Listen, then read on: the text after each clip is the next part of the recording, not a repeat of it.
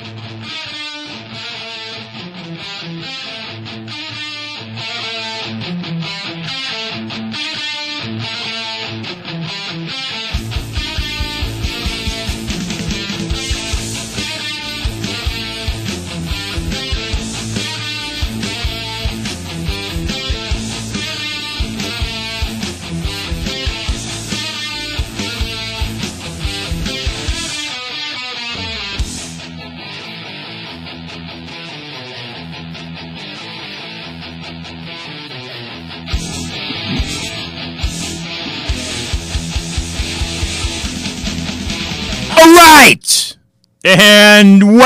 Edition, this is Discussions of Truth.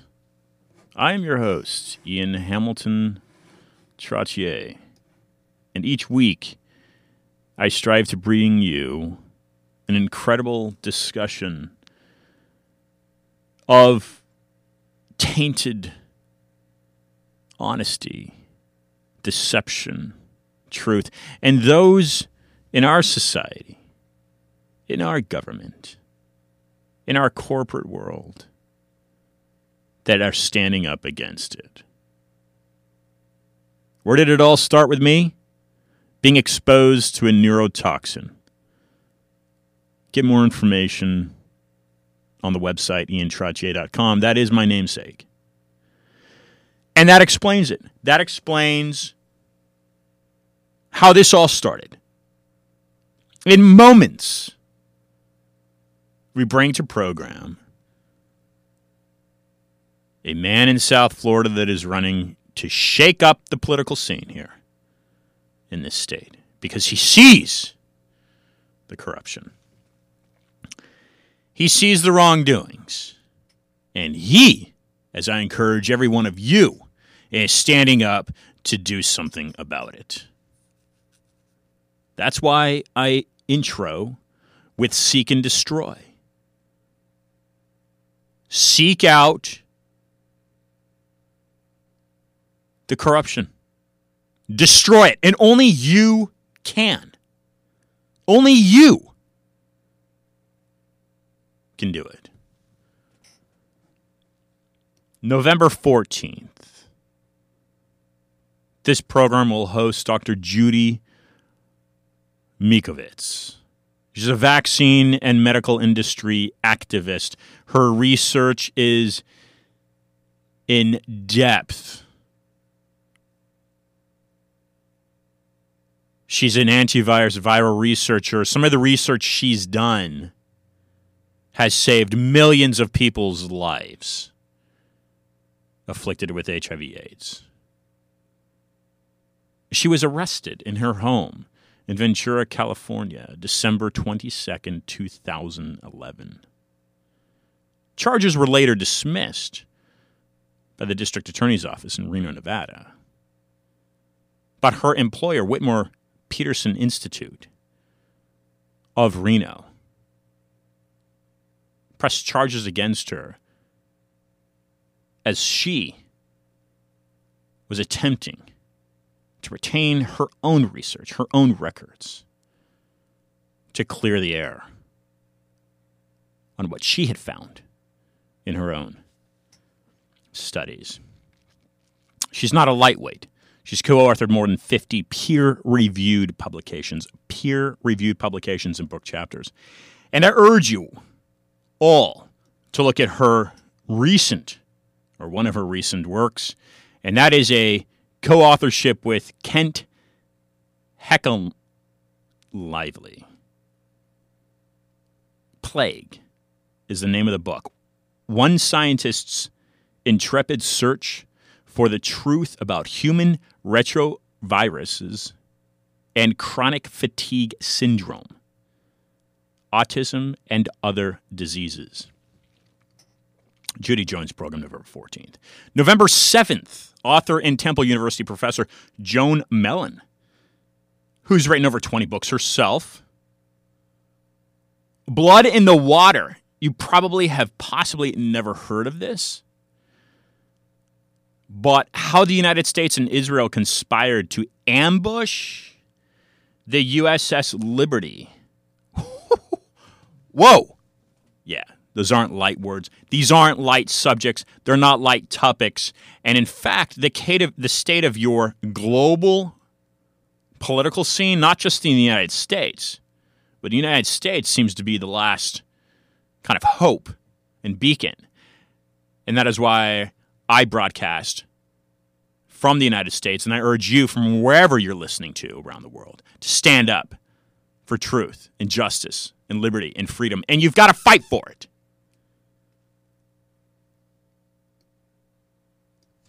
Ole Dammegard joins the program October 17th, and next week we'll host Karl Denninger. At the 5:15 mark this day today, this afternoon Eastern Standard Time, Discussions of Truth will be hosting Michael DeKort. He's a former project manager of Lockheed Martin.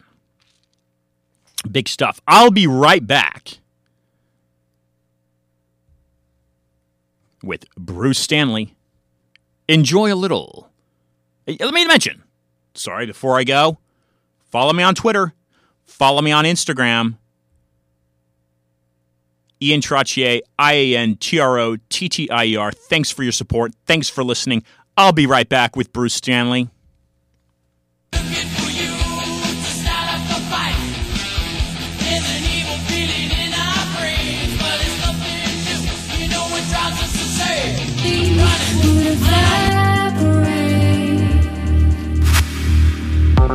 Seek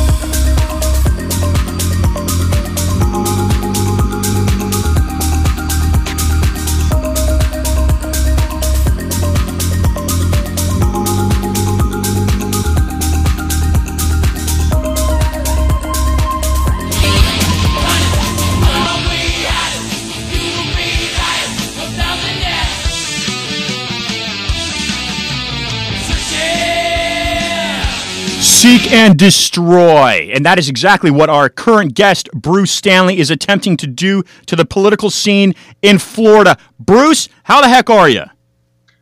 Very well, very well. Thanks, Ian. Thanks for having me on your show. It is it is a pleasure. For listeners, would you please introduce yourself and then segue into what you're doing to the uh, what you're attempting to do and uh, uh, in, in the political scene here in Florida? Who who are you apart from being Bruce Stanley? Absolutely. Thank you. So, uh, my name is Bruce Stanley. I'm a 16 year uh, resident of the state of Florida. Um, I, I love the state of Florida. And uh, over the years, my introduction to the uh, political arena has been through my work as an activist and an, organi- and, an organizer. And all of that uh, culminated uh, this past December when I decided to run for governor as an independent. So, I'm ballot qualified and I will be on the ballot in November. I think it's important for the independent voters to also have uh, representation as well. Bruce, uh, outstanding. This is all great news. W- what drives you in your race? How would you like to see change come to Florida? Sure. Well, I fundamentally believe in competitive elections, but the majority of our elections are not competitive because they are dominated by two well funded, corporate backed parties that are beholden to special interests no matter what the election outcome is. And the consequence has been that the election has already been reduced to highly charged partisan talking points, which is crowding out the ability to have a discussion about real solutions.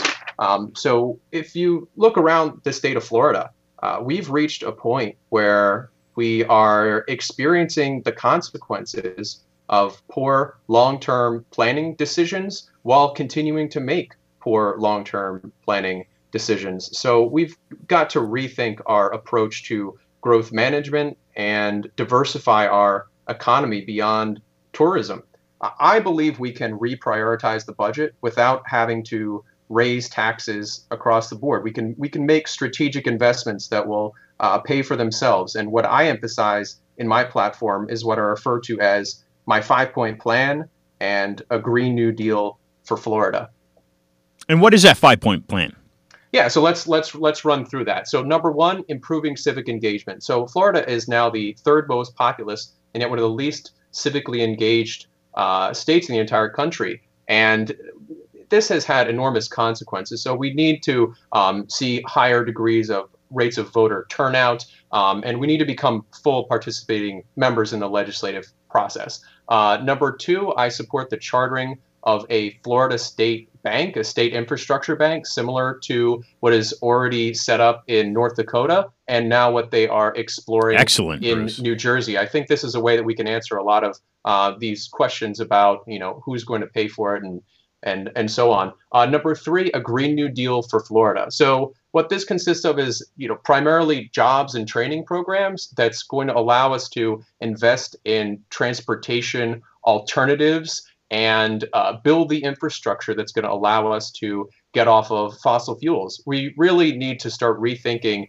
our approach to uh, auto-centric, sprawl-centric development. We need to rebuild our cities around the, the best principles of, of new urbanism and, uh, again, diversify uh, transportation alternatives. You've probably noticed that it's almost impossible to move around uh, South Florida any time of day uh, because of the 24 uh, 7 gridlock traffic. And that is the result of decades and decades of uh, dis- disinvestments in transportation infrastructure. Number four, this is a big one for me legalization and regulation of cannabis and hemp industry products. I think Florida has the opportunity to become a major hemp production state if only we set aside lands for that purposes and allow um, you know private industry to flourish on top of that. And I think Colorado is is pointing the way in terms of how a state can generate all kinds of new uh, revenue and also save money, uh, locking up and incarcerating uh, huge numbers of uh, nonviolent uh, offenders. So I think there, I think that I that's an idea there whose time has come. And finally, number five, uh, transition to 100% renewable energy by 20, 2035, not forget 2050. Bruce, that's excellent. You're taking on the uh, the, the, the the fossil fuel petrol petrol dollar.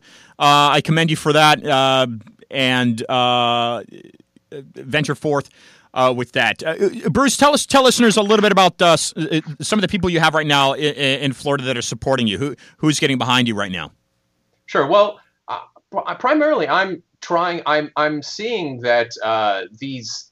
I feel that the two candidates that have emerged from the primary process are simply too extreme to represent the majority of Floridians. So that's why I've emphasized and a platform solely focused on the issues facing uh, the state. And so far, I've found that that is attracting uh, support uh, across the board. And so I think uh, a, a nonpartisan agenda is in the best interest of the majority of Floridians.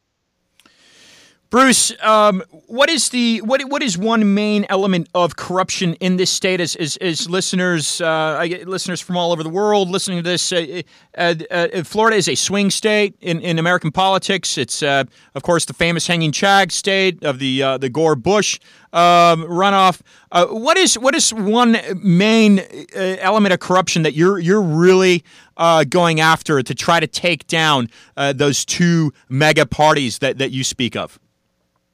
Mm, right. Well, first of all, I'm running a grassroots campaign. I'm not taking any corporate super PAC, special interest, or uh, fossil fuel money because when we look at uh, when we look at the present administration and we look at uh, primarily, let's talk about environmental issues. I mean, we know we're aware of the the algae crisis, the cyanobacteria crisis that is plaguing Florida's waterways. There's been a number of uh, environmental issues, uh, construction of uh, Sabal Trail pipeline, for example, that when you trace it back, you can see the conflicts of interest extend all the way to, uh, in some cases, the governor's mansion, in some cases, uh, the Florida legislature. And so, w- one of the issues that activated me over the past three years was when I was traveling to the state capital to support a statewide ban on fracking. Um, well, I'm three years later, we still don't have a statewide ban on fracking. And you would think that this is protecting our safe, clean, and drink wa- drinking water supply would be a top priority for these legislator, you know, these legislators. But um, the the consequence is that there's not enough accountability because there's not enough. Uh, citizens aren't engaged enough to really hold these legislators accountable. So a lot of what goes on uh, takes place um, in, in in in the shadows, and um, and and that's where a lot of these conflicts uh, of interest arise. Bruce, in, in closing, uh, before before before I re- request that you give your last uh, words, uh, expand a little bit on what those shadows look like to you. What what are those shadows? Hmm, well, that's I mean that, that tough question. Question. I, I would say that it, it, what it boils down to is uh, special interest money and uh, a special interest uh, dominating the agenda uh, in in in Tallahassee, which uh, you know manifests itself um, in in public policy uh, throughout the state. So I,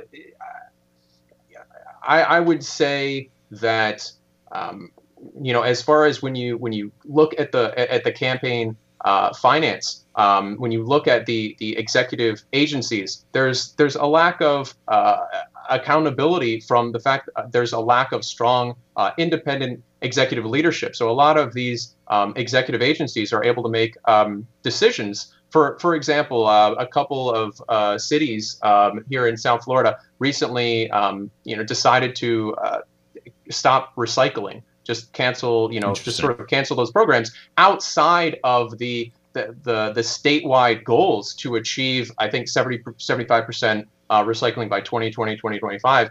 Um, so uh, we're, we're missing these these targets because um, again, private special interest. We're, we see, for example, um, preemption laws will will get passed where you have the Grocery Manufacturers Association, for example, or a number of um, powerful uh, lobbying interests um, have have have influenced directly in Tallahassee. Bruce, uh, once you get into office, set your ceiling a little higher. I like exactly what you're doing. Some closing comments on your part, Bruce, for listeners. What, what would you like them to go away with? Great. So we have an opportunity uh, to turn Florida independent. That's what's important. That's what's at, at stake here. And so, uh, in closing, I would just simply, you know, I would like to ask uh, our listeners uh, to remember to get registered to vote by October 9th. Uh, election day is November 6th. And I wrote a comprehensive platform based on my years of working on the issues statewide um, as I said, I'm not taking any corporate PAC or special interest money, so read all about it on my website, just my name, brucestanley.com. And I look forward to your support in November. Excellent. Ladies and gentlemen, Bruce Stanley. Bruce, have a great day. Thanks for joining the program. Thanks, Ian. Discussions of truth. You heard it right there from a passionate American, a passionate citizen world, global citizen. You heard him say it perfectly. Florida, you have a chance to become independent. Whether it's Cynthia McKinney, Ray McGovern, whoever you've listened to, or whoever's been on this show, most people say you've got to look past. And I'm doing this exactly. Last week, Sam Faddis said the same thing. You've got to look past the political divide that is only dividing, it's not uniting. Yes, there are qualities on both sides of the idol, aisle, oh, but look, they're both totally bought out by big money, which feeds into an international banking system and is completely corrupt. Why is it corrupt? Because it's corrupted your Constitution. And it's your Constitution, your U.S. Constitution, that makes you different if you're an American. I'll be right back with Michael DeKort. Kill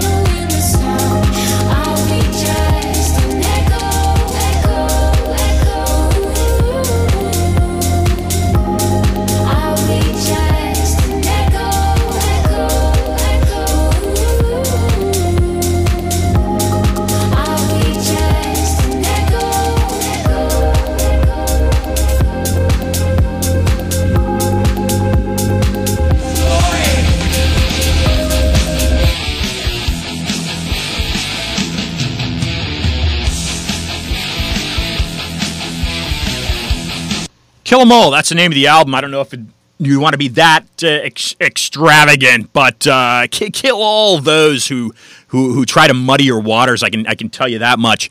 We have online with us another exemplary American who came out against an an, an, an ill ill fated project that he was working on on Lockheed Martin. And my understanding is he's unable to talk about that, but we've got a whole lot more to talk about. Let me just say this that James Comey was instrumental in mudding that water in the project that he was working with regarding the Coast Guard to help you strengthen your borders. But Michael DeKort, thank you for joining Winwood Radio. You are on Discussions of Truth. For listeners, would you would you please give an intro uh, to yourself? Uh, yeah, how you doing? Uh, glad to be on. Uh, well, I uh, was in U.S. Navy for six years, uh, electronics technician, and then I went uh, when I got out. Was in the private sector for about a year, but then I went to the U.S. State Department as a communications engineer, and then I went to become the uh, communications engineer for the counterterrorism group there. I left, and then I um, eventually went to Lockheed Martin. Was a system engineer working in aerospace simulation, and worked my way up to project manager. Then I worked on a program called the Aegis weapon system, which is on TV, and the last ship is one of those. And then I went to the Deepwater, uh, which um, I mean there is public information that, that I can discuss, and if there's an area I can't go into, I'll, I'll just let you know. Okay. Um, uh, but I was the lead system engineer on the very first part of Deepwater. Deepwater was a program to upgrade the Coast Guard after 9/11, uh, and then uh, after uh, issues there, I went to Colorado and I actually became the the, uh, the software manager for all of NORAD Uh, uh, after 9/11. NORAD is where we track uh, all the objects in space, all the aircraft in the air, and uh, missile launches. And then Lockheed let me go because of the whistleblowing with Deepwater. And then I went out into what I call commercial IT for the past, I don't know, 11 years or so. And now I'm involved in well, in autonomous vehicle issues because uh, the way that mo- most autonomous vehicle makers are going about making their products they'll never actually finish, and they're and they're causing uh, harm to people for absolutely no reason. I guess we can go into that. And I also have a background in cybersecurity, and I can tell you that um, our cybersecurity posture in this country is wretched, and it, it's basically occurring because, and this includes government agencies to some degree. Um, there are best practices that we don't follow on purpose. It's not to get hacked or anything like that, but it's because to put these things in place would, would drive change in organizations, and people don't like cultural backlash. So we are just ridiculously exposed. Michael, uh, tell listeners one thing that they should know about. You uploaded a video. Uh, uh just visit this for momentarily. You uploaded a video in 2006 to YouTube, which blew the whistle on this Deepwater uh, Systems program. Um, for listeners who have no clue what this was or what was happening, can you can you can you can you deliver a quick summary of what they need to know? Yes, uh, actually, prior to 9/11, the, the, Coast Guard was due to be upgraded. That's because we were the second oldest Coast Guard in the world, and at the time was part of the Department of Transportation, and it really wasn't getting attention. But then 9/11 occurred, and they decided to bump that program up and to make it larger, obviously. And that's when the Coast Guard became the, the depart, became part of the Department of Homeland Security, which obviously was a new agency that was created because of 9/11. And uh, that would, program was to upgrade or replace pretty much everything the Coast Guard has, from ships and boats to aircraft and shore stations. And uh, it went out on com- competitive bid, and it was a new uh, kind of approach because the Coast Guard couldn't ramp up fast enough. They did something called a lead system integrator, which was they gave the industry the chance to actually police themselves because the Coast Guard uh, needed help, uh, especially relative to finding enough people. So Lockheed and Northrop Grumman uh, created they created a Delaware company called Integrated Coast Guard Systems, and they won the uh, bid and the program. At the beginning, it was 17 billion dollars. It's grown to 30 some billion dollars now. And um, my my part of it was I was the lead system engineer on the very first delivery, uh, which was for these 123 foot boats that were originally 110, 110 feet. They were lengthening them, they were replacing all the systems. And because of the system of systems design approach, they were using everything that we designed and implemented on this project would be used for everything else, unless there was a good reason not to, uh, for the next 30 years. Every ship, every every aircraft, if it made sense. So things were going wrong and they weren't right. There were issues relative to safety and security of the boats, around communications. Um, the, the, the radios for the small boats uh, weren't waterproof. The camera systems had uh, camera surveillance system had big holes leading up to the bridge, so they couldn't surveil correctly. None of most of the equipment we installed on the outside of the boat wouldn't survive bad weather, and the classified communication system uh, would leak classified information. And because this, the internet, the SIPRNet, which is the government's internet, would be going through those ships, everybody communicating in secret on the internet net at the time would be compromised. This is these are some basic issues. I don't think the Coast Guard even has a land uh, division, but uh, equipping boats that are not uh, fit for water uh, that, that just sounds ass, asinine to me. Uh, why would you think that this contractor was trying to do that? Does that there, what, what was the sense that you made of that? Obviously, yeah. you didn't make sense, but where could that justify itself? Yeah, so uh, yeah, so it was an internal political issue in Lockheed, and they they have the talent to do this right. They just because of internal, one group wanted to take over from another group, and they were in over their heads, and they didn't know it. And I actually warned them about it when they were doing the proposal, and they they, they sent me away off the proposal, and then brought me back a year and a half later to try to help them. Um, but uh, the, the, boats that, that, that had non-waterproof radios were actually Zodiac boats. They're, they're basically the dive boats, the, the pontoon boats. There were going to be about 100 of them that were put onto other boats and uh, it was on that that we were putting a radio that was not uh, waterproof. So it was uh, not. Uh, I mean, well, obviously it looks like incompetence, uh, and I, it kind it was, but um, it was because of internal political decisions, not because Lockheed didn't have the talent somewhere. But th- it, this wasn't a simple oversight. You think this was the decision made uh, on purpose? No, no, no, no. This was people who were in over their heads, who were in a rush because they needed to get stuff done. They made bad decisions, and then when they were told they were bad decisions, they were in over their. You know, they didn't want to. They didn't want to uh-huh. own up to it. Yeah. So you just keep digging a hole deeper. Now, tell tell listeners a little bit about, about your interaction with Mr. James Comey. Yeah, so I tried to resolve this by going up all the chains of command, right? So I went up. Uh, DoD and aerospace is structured different than normal commercial IT because they, they their program management actually runs the programs, unlike uh, in, in, a lot of places in IT. So then I went up the program management chain of command. I went up the engineering chain of command. I went up the quality chain of command. Ethics had three ethics investigations.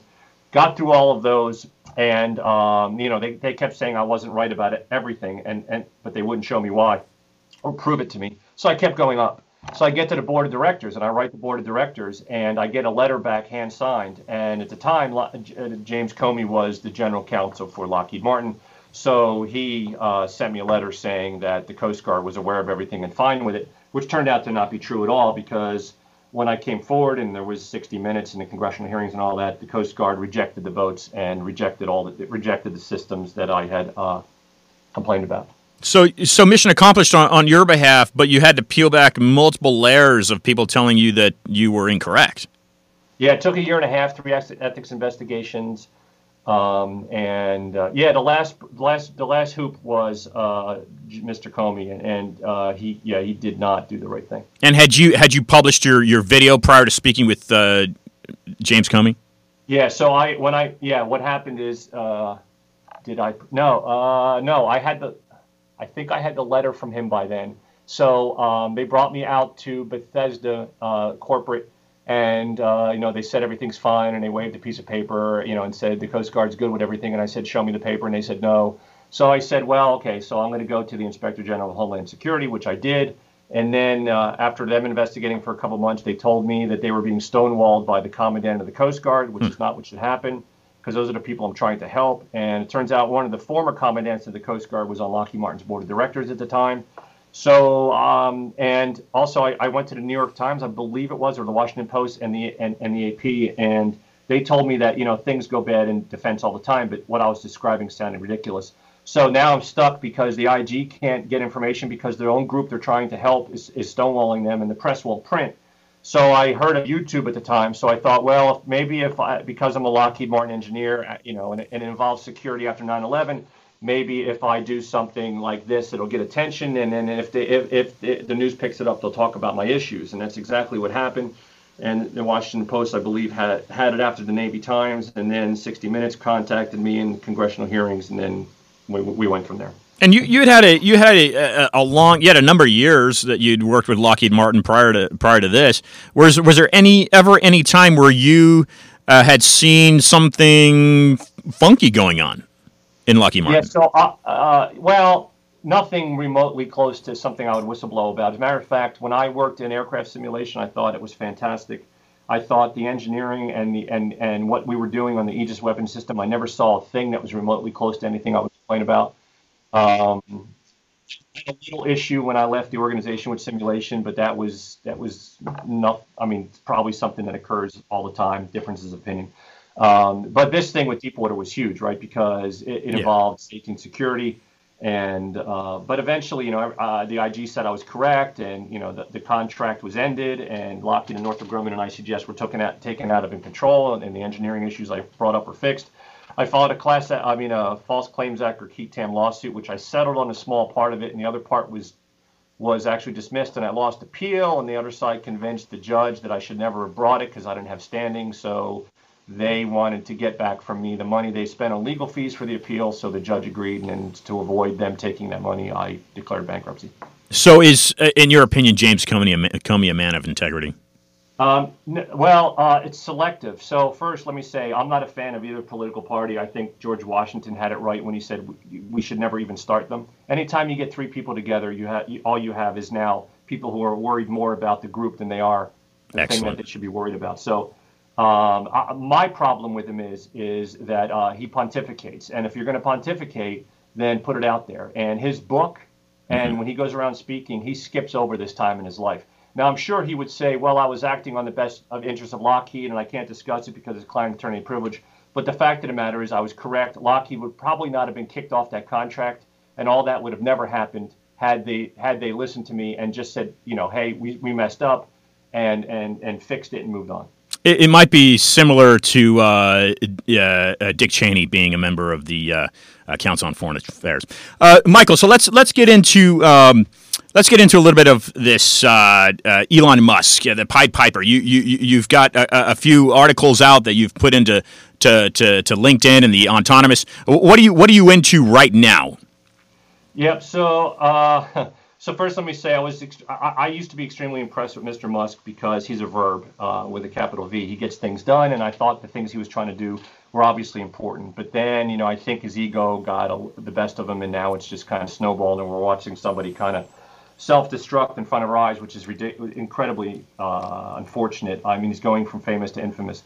The issue is this: um, is that the method that the vast majority, as, as, a matter of fact, I think every single one of the autonomous vehicle makers is using, except one that I'm aware of. Hmm. The method they're using will literally, no hype, right? Because there's all this hype in the industry. It will literally never lead to anything remotely close to an autonomous vehicle, and it's taking lives for absolutely no reason. Um, there's a far, far better way to do it, but these folks don't know that because they come from the automotive world and IT, and they they just don't know. So the issue is this: they use something called public shadow driving or safety driving, which I don't call it that because it's not safe. But they use a process by which they they drive and they either show the AI, the, the artificial intelligence or neural networks what to do, and then they test it, or they use something uh, other processes. But either way, they test it at some point, and when they test, they let go of the steering wheel. So that means that the driver cedes control. And so they're using the public domain in order to, to develop these autonomous vehicles. Well, it can never, ever work for, for several reasons. There are major viability, safety, and liability issues. The, the viability is this, is uh, you can't drive and redrive or stumble and restumble in enough scenarios enough times over to train the AI because it takes hundreds of thousands of times each. And AI does not infer well, so you pretty much have to show it everything. Uh, Rand did a study and said it was 500 billion miles. Uh, tr- Toyota said it was a trillion if you take if you allow for the trillion and take the amount of vehicles you would need to do that over 10 years. Cheap cars sensors drivers and fuel not even counting the engineering cost of the company. It's it's 300 billion dollars. So now you don't have the time to do it. You'll never get through it and you can't spend the money. Then on the safety side there's two massive issues.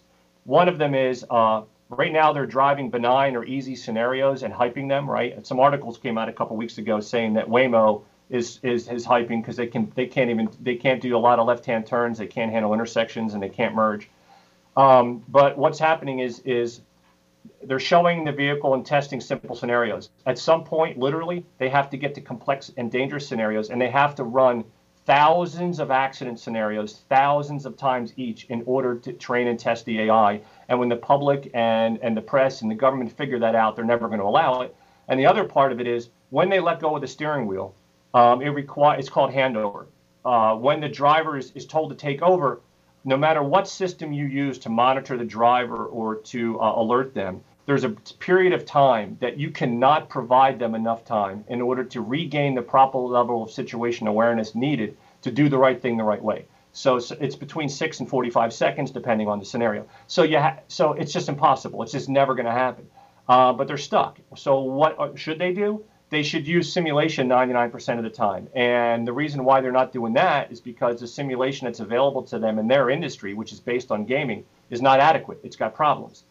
Now, where they what they need to do is use aerospace and defense technology, uh, which which can do everything they need to do. What people think about that is when I mention it is they think first thing they think is well air travel is not complex, so it can't handle the complexity. Well, it's true, air travel is not complex, but what is complex is DoD war games uh, when they take hundreds of entities, uh, simulators, simulations that, that are running aircraft and vehicles and putting them in urban environment, that's directly analogous to what needs to be done for autonomous vehicles. So they just need to flip their paradigm. Uh, and you're starting to see people uh, admit it. Um, they're using like um, uh, metrics like how many miles they drove or, or, or disengagements, which is nonsense because without knowing the scenarios that were involved, you have no context.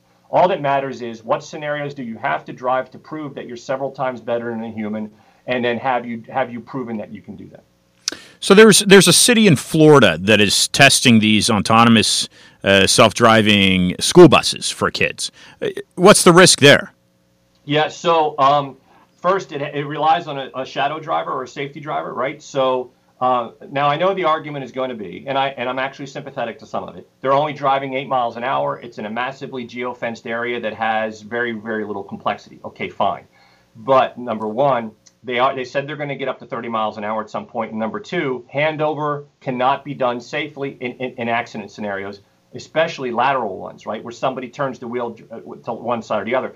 And the whole safety driving thing is a farce because drivers have been shown that even professional ones that they can't they, they can't pay attention. Ford's drivers fell asleep. The paid drivers fell asleep. So it's it's and why do we need to have kids there? The only reason they're doing this is because of hype. Because they want to, they want to say that look, we have a school bus.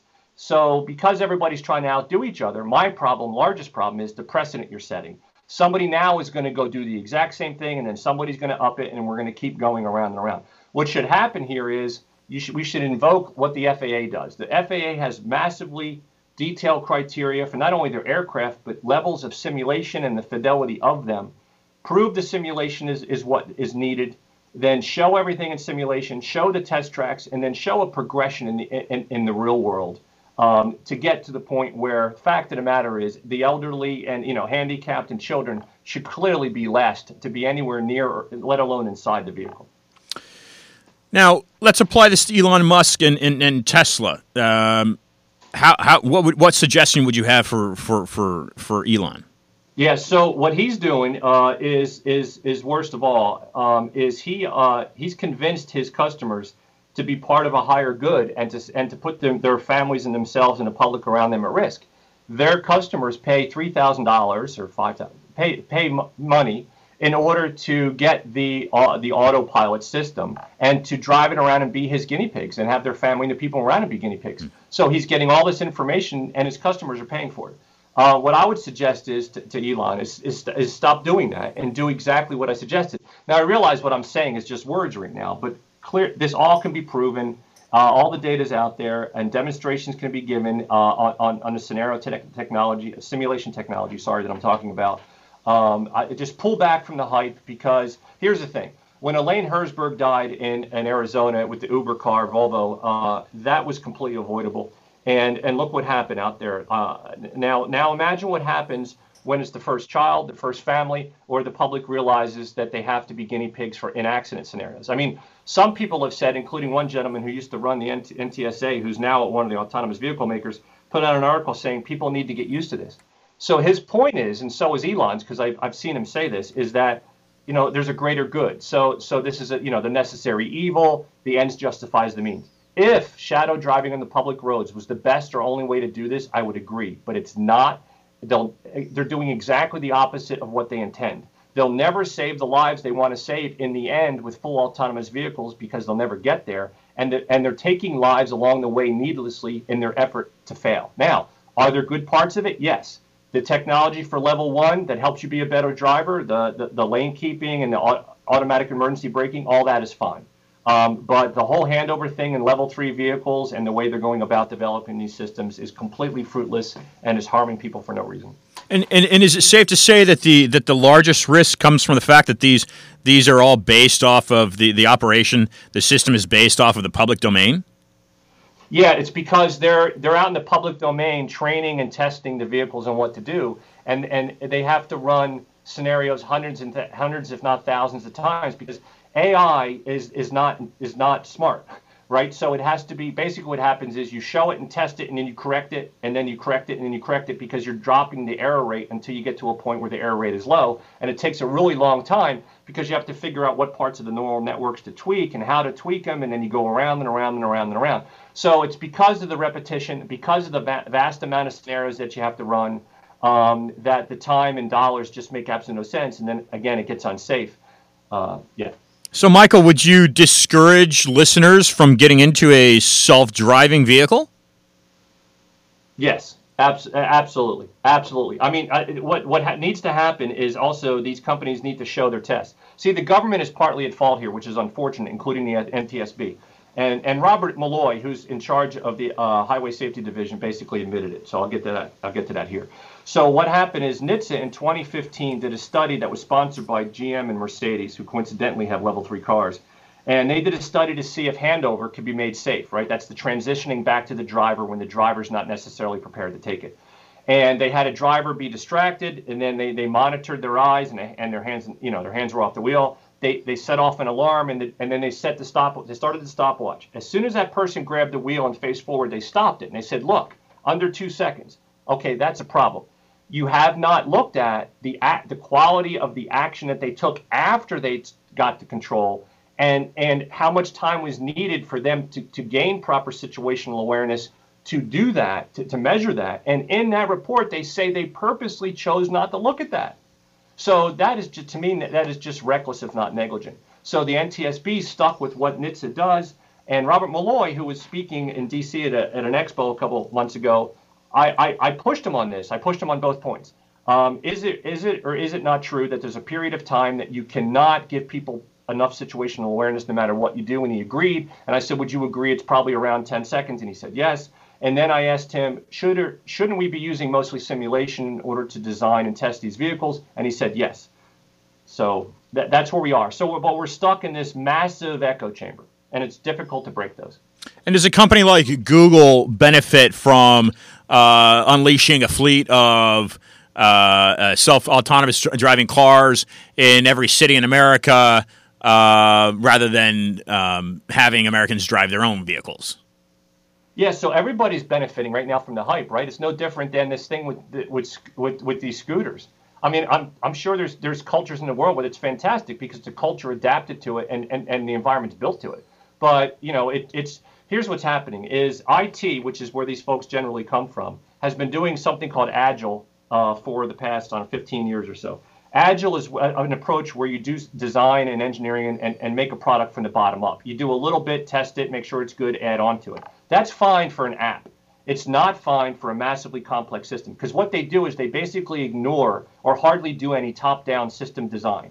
So, and that's a problem. So, th- th- again, they go from the ground up and they build a little at a time. So, that led them to this. And again, these people don't come from a place. They come from literally making Twitter and other, right? I mean, it's not like right. they're not intelligent. Uh, they're clearly sure. intelligent. They're clearly hardworking. They're just out of their element, and they're using AI to bail them out as a crutch.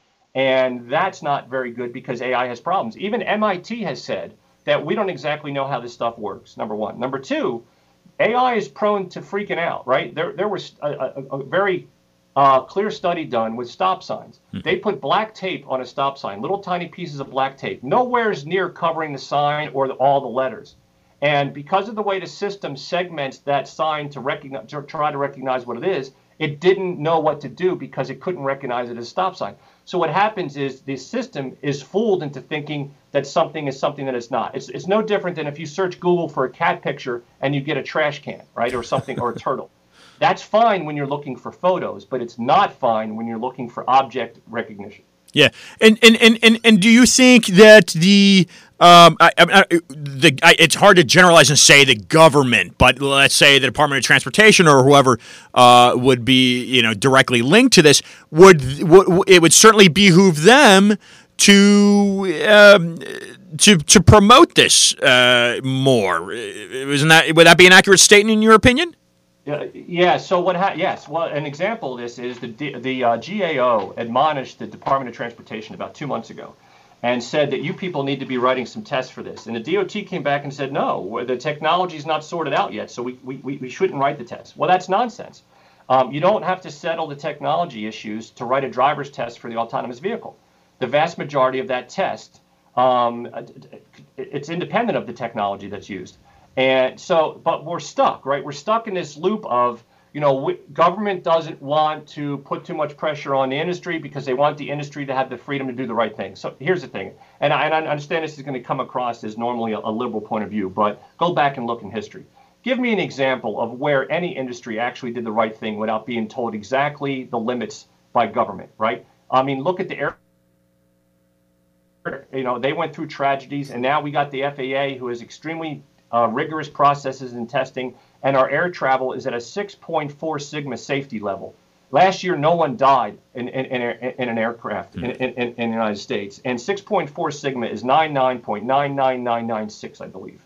So, uh, so, so, in cybersecurity, cybersecurity is a nightmare because the government puts out a framework or guidelines. Well, that that backfires. When you put out a framework or guidelines, what will happen is industry will spend the least amount of money possible, do the least amount of money, uh, least amount possible, and now you've just provided them with the legal air cover to do so.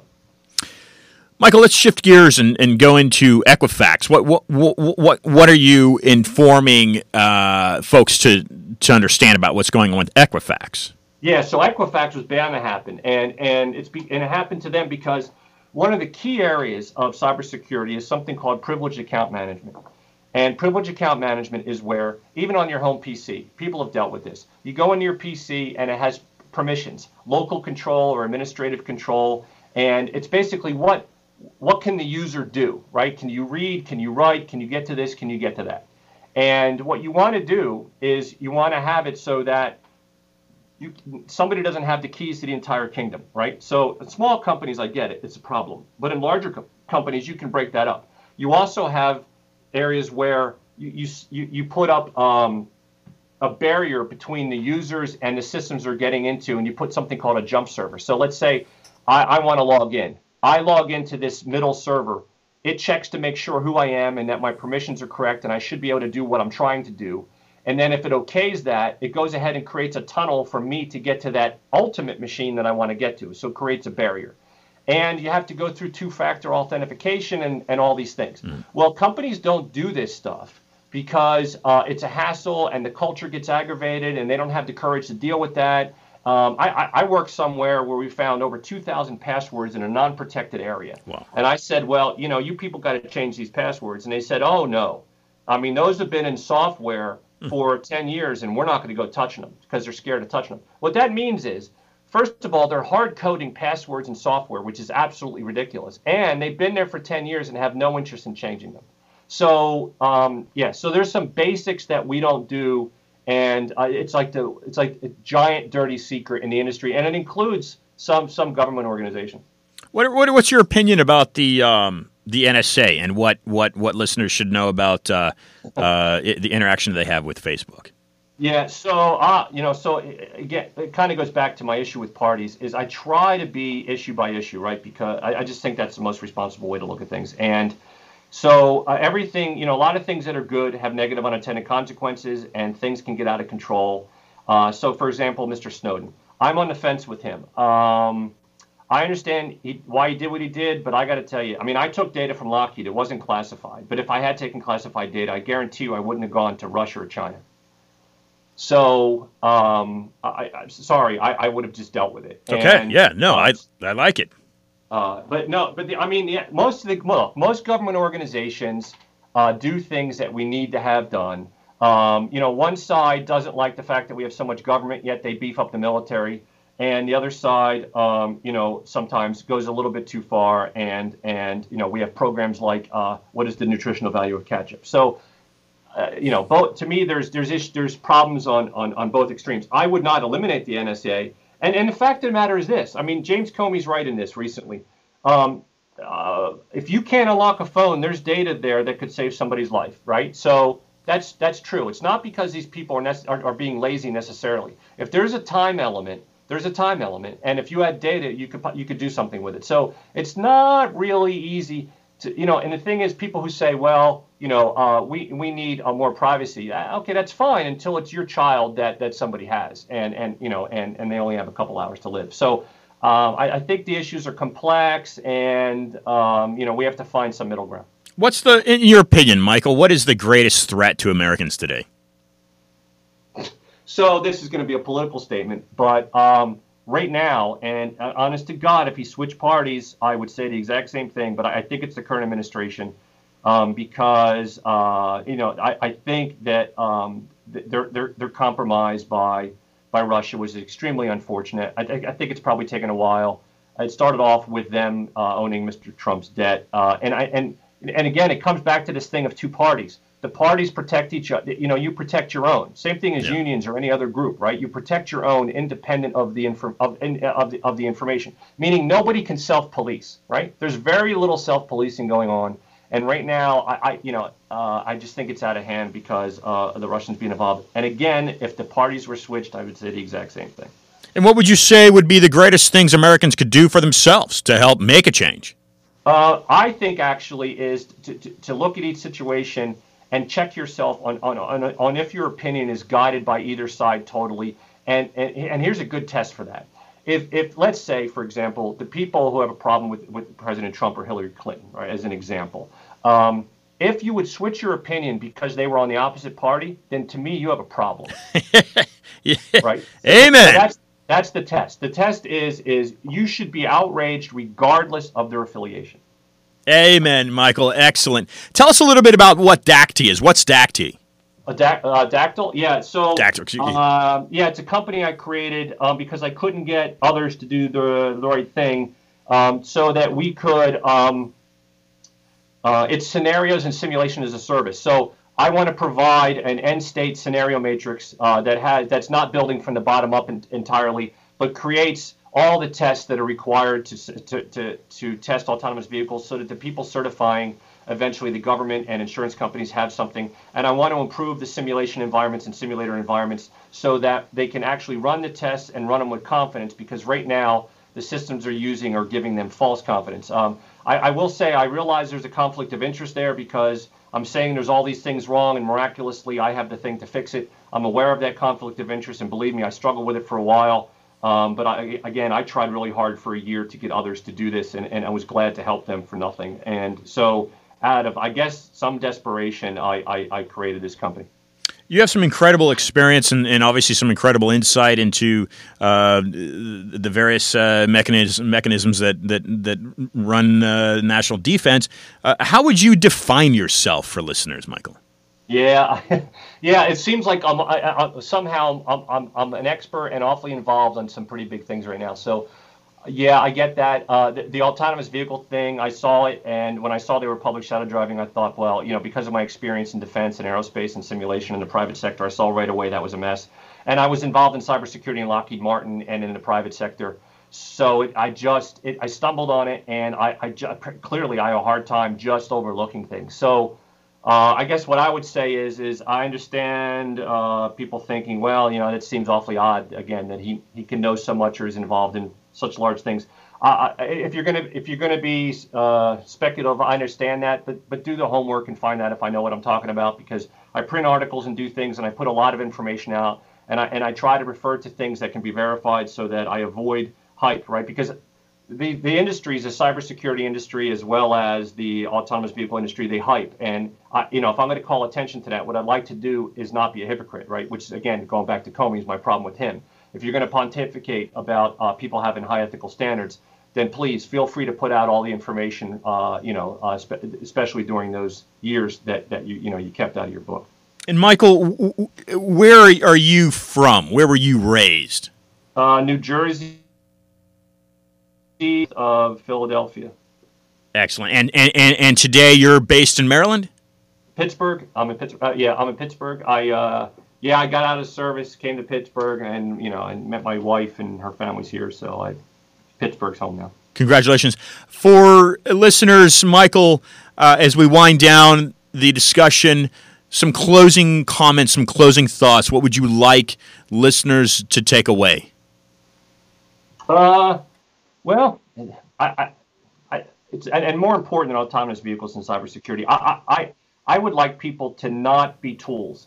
I, I would like them to to look at the other side and try to look at the other side enough to at least understand that point of view because the vast majority of the time things are not simply black and white. Now sometimes they are, but but in other times it's it's to me it's more important at some level to be an American and a human than it is to be, for example, a Democrat or Republican. Or right, because don't get caught up in an echo chamber, right? The echo chamber is cybersecurity, the echo chambers of, of autonomous vehicles, the echo chamber of you know which you know being being one, one party or the other. I, I I I don't think it's helpful. And the best place for listeners to find your publications would that be through LinkedIn? What sources would you direct them to? Uh, my articles are on Medium and uh, uh, on LinkedIn. Excellent. Ladies and gentlemen, Michael DeKort. Michael, thank you for joining Windward Radio. Oh, my pleasure. Thank you. Incredible guests, folks. Incredible minds. And this program continues to be blessed with Americans that want to make sure that America stays great. And and and and, and like you heard Michael say, essentially keep thinking for yourselves. I will be right back with some closing thoughts.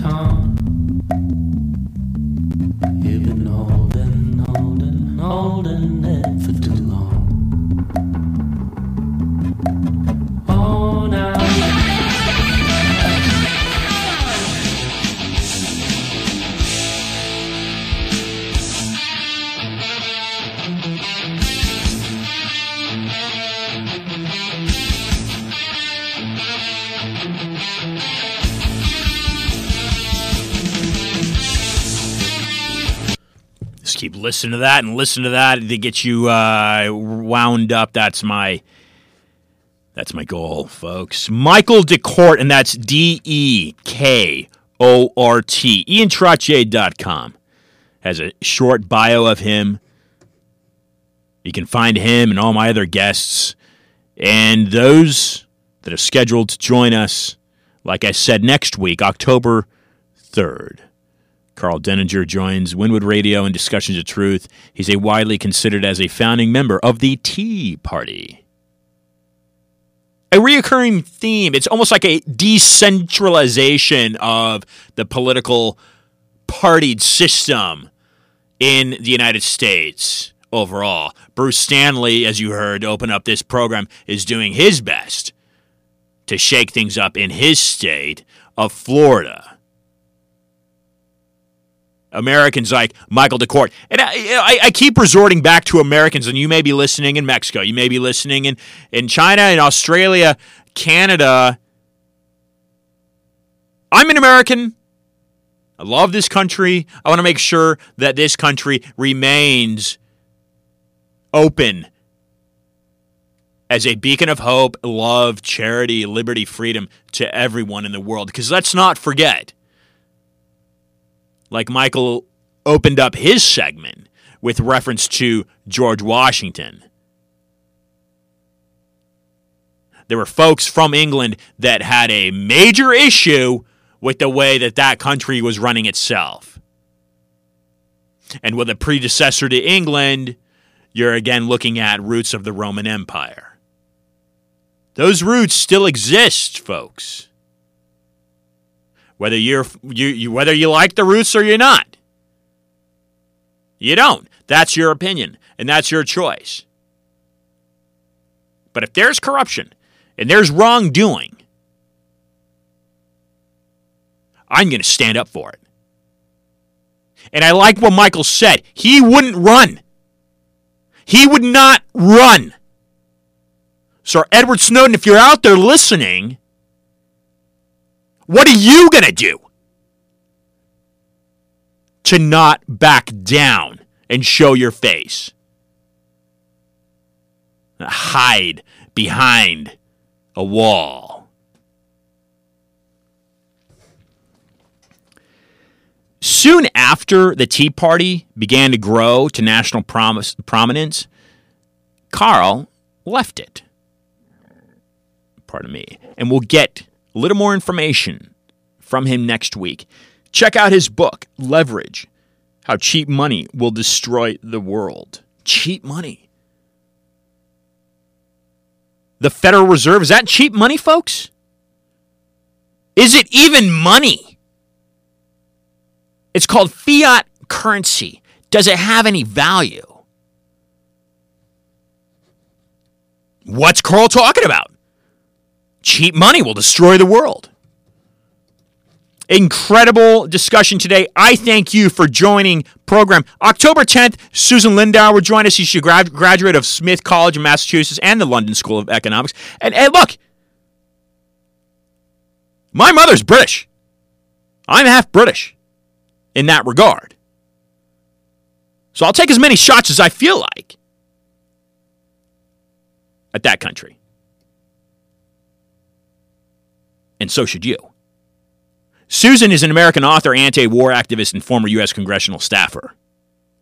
She was charged with acting as an unregistered agent of a foreign government and violating U.S. financial sanctions during the run up to the 2003 invasion of Iraq. Charges were dropped in 2009. Her book, Extreme Prejudice The Terrifying Story of the Patriot Act and the Cover Ups of 9 11 and Iraq.